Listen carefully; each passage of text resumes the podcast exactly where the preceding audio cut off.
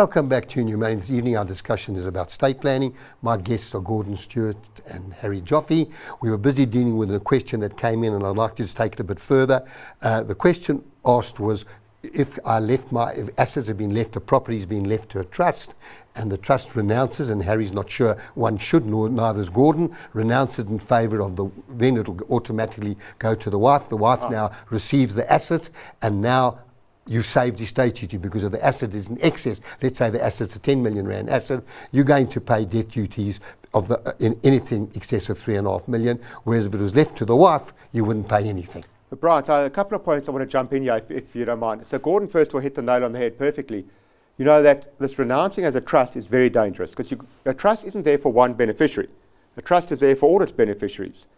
And you might well find that if you renounce, some of the beneficiaries are prejudiced and they're going to be very, very unhappy. And remember, it's not just the direct beneficiaries, there could be grandchildren involved here as well.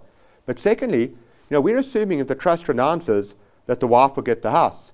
But you remember, we're going to have to look at the Intestate Succession Act because the trust renounces there's no beneficiary in the will. We have to look at the pecking order in the Intestate Succession Act, which is wife and children. And they might have to share equally. So the wife might not get the house entirely like they think they will. And then thirdly, you know, for the trustees to renounce and overturn what the deceased wants in the will is also to me very suspect because why do we think we can overturn what the deceased wanted to do? He might not wa- have wanted the house to go to his wife. Maybe he wants it to be protected. Maybe he's worried the wife might go insolvent. Maybe he's worried she might remarry and the new husband takes over the house. A very common worry. And of course, estate planning is even trickier because even if we save estate duty now by giving it to the wife when she dies, there would be a state duty on the new value of the house. If we leave it to the trust now, we pay a state duty on what the value is now, but the growth in the house we don't pay a state duty on. So this is not a simple issue. Just renounce and everything will be okay. I think I need to yeah. take this a lot more and, and just and a lot more detail. And just to add to what Harry said there, you know, Brian, we've talked about yes, but we're saving estate duty tax, but we're saving estate duty tax for one person, i.e., the spouse, um, and that benefit to the spouse has to be weighed up against the loss of an asset to the rest of the beneficiaries. Exactly. Exactly. And I mean, there might not even be such a big estate duty saving because if the spouse has to share that house directly with the kids under the intestate succession laws, you might save a very small amount of estate duty. Say there are three kids and the wife and the three kids share equally. Then, in fact, you're only saving 25% of the estate duty and you're not putting the property in the trust, you might actually be losing out. So this is not a simple one. To if, if, if the will said that my wife inherits everything and the trust had to renounce the property, does that not automatically fall into the will? Well, not so simple, because if the trust renounces, they're a beneficiary. So first of all, the will couldn't say my wife inherits everything if the trust is inheriting the house. So if the will says my wife inherits everything but the house, which goes to the trust, if the trust renounces, there's no heir for that house, then it goes according to the Intestate Succession Act. If the will says my wife inherits everything, and if the trust renounces, she then inherits the house, that would be different. But I doubt the will says that. That's too detailed. Any, any, further, any final comment, Gordon?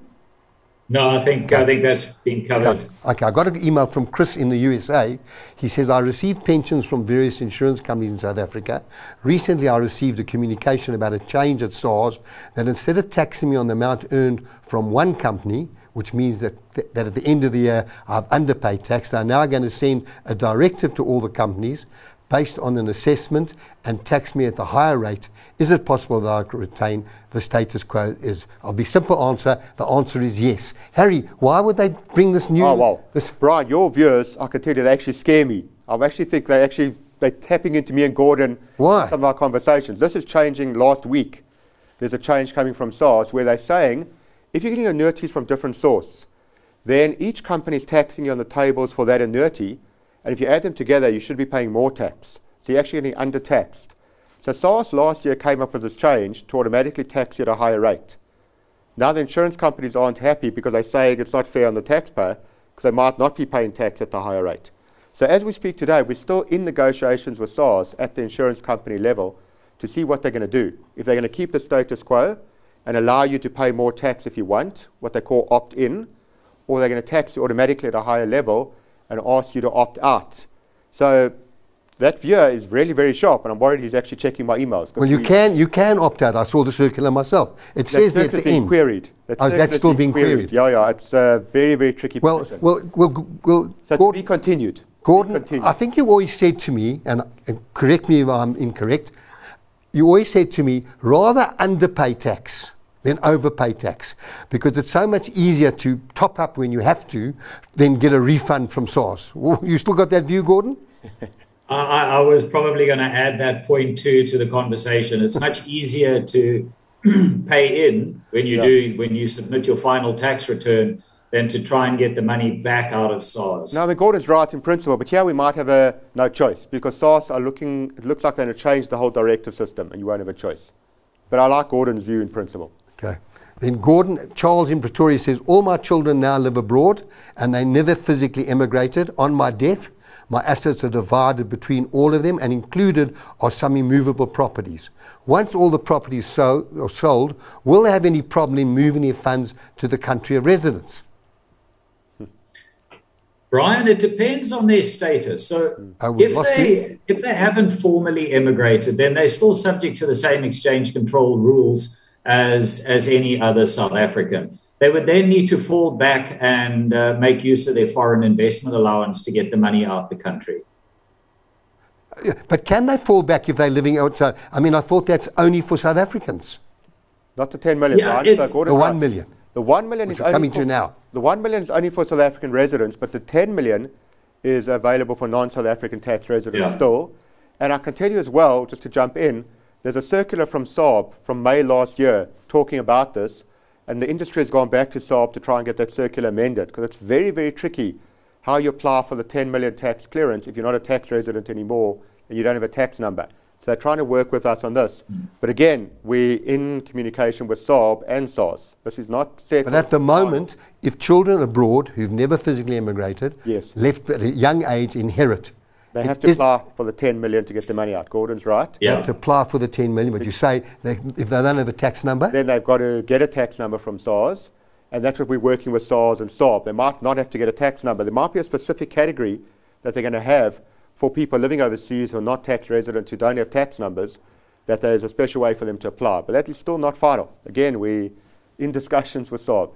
Uh, Gordon Simon in Cape Town asked if my wife and I both take the foreign exchange allowance of 1 million, can this be moved into a trust and how does it work?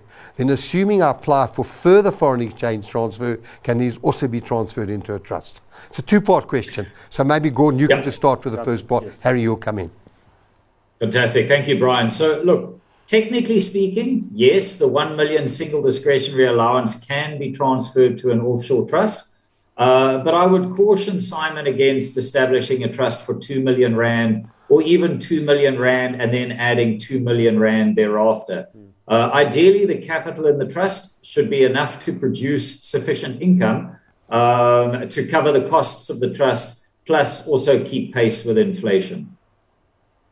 Brian, I mean, I agree 100% with Gordon. To set up a trust for those, they're big amounts in rands, but in dollars they're small amounts. And you'll find the cost of a trust, you know, you're looking at four and a half to five thousand dollars a year for an offshore trust. Will normally eat up all your return on those amounts of money.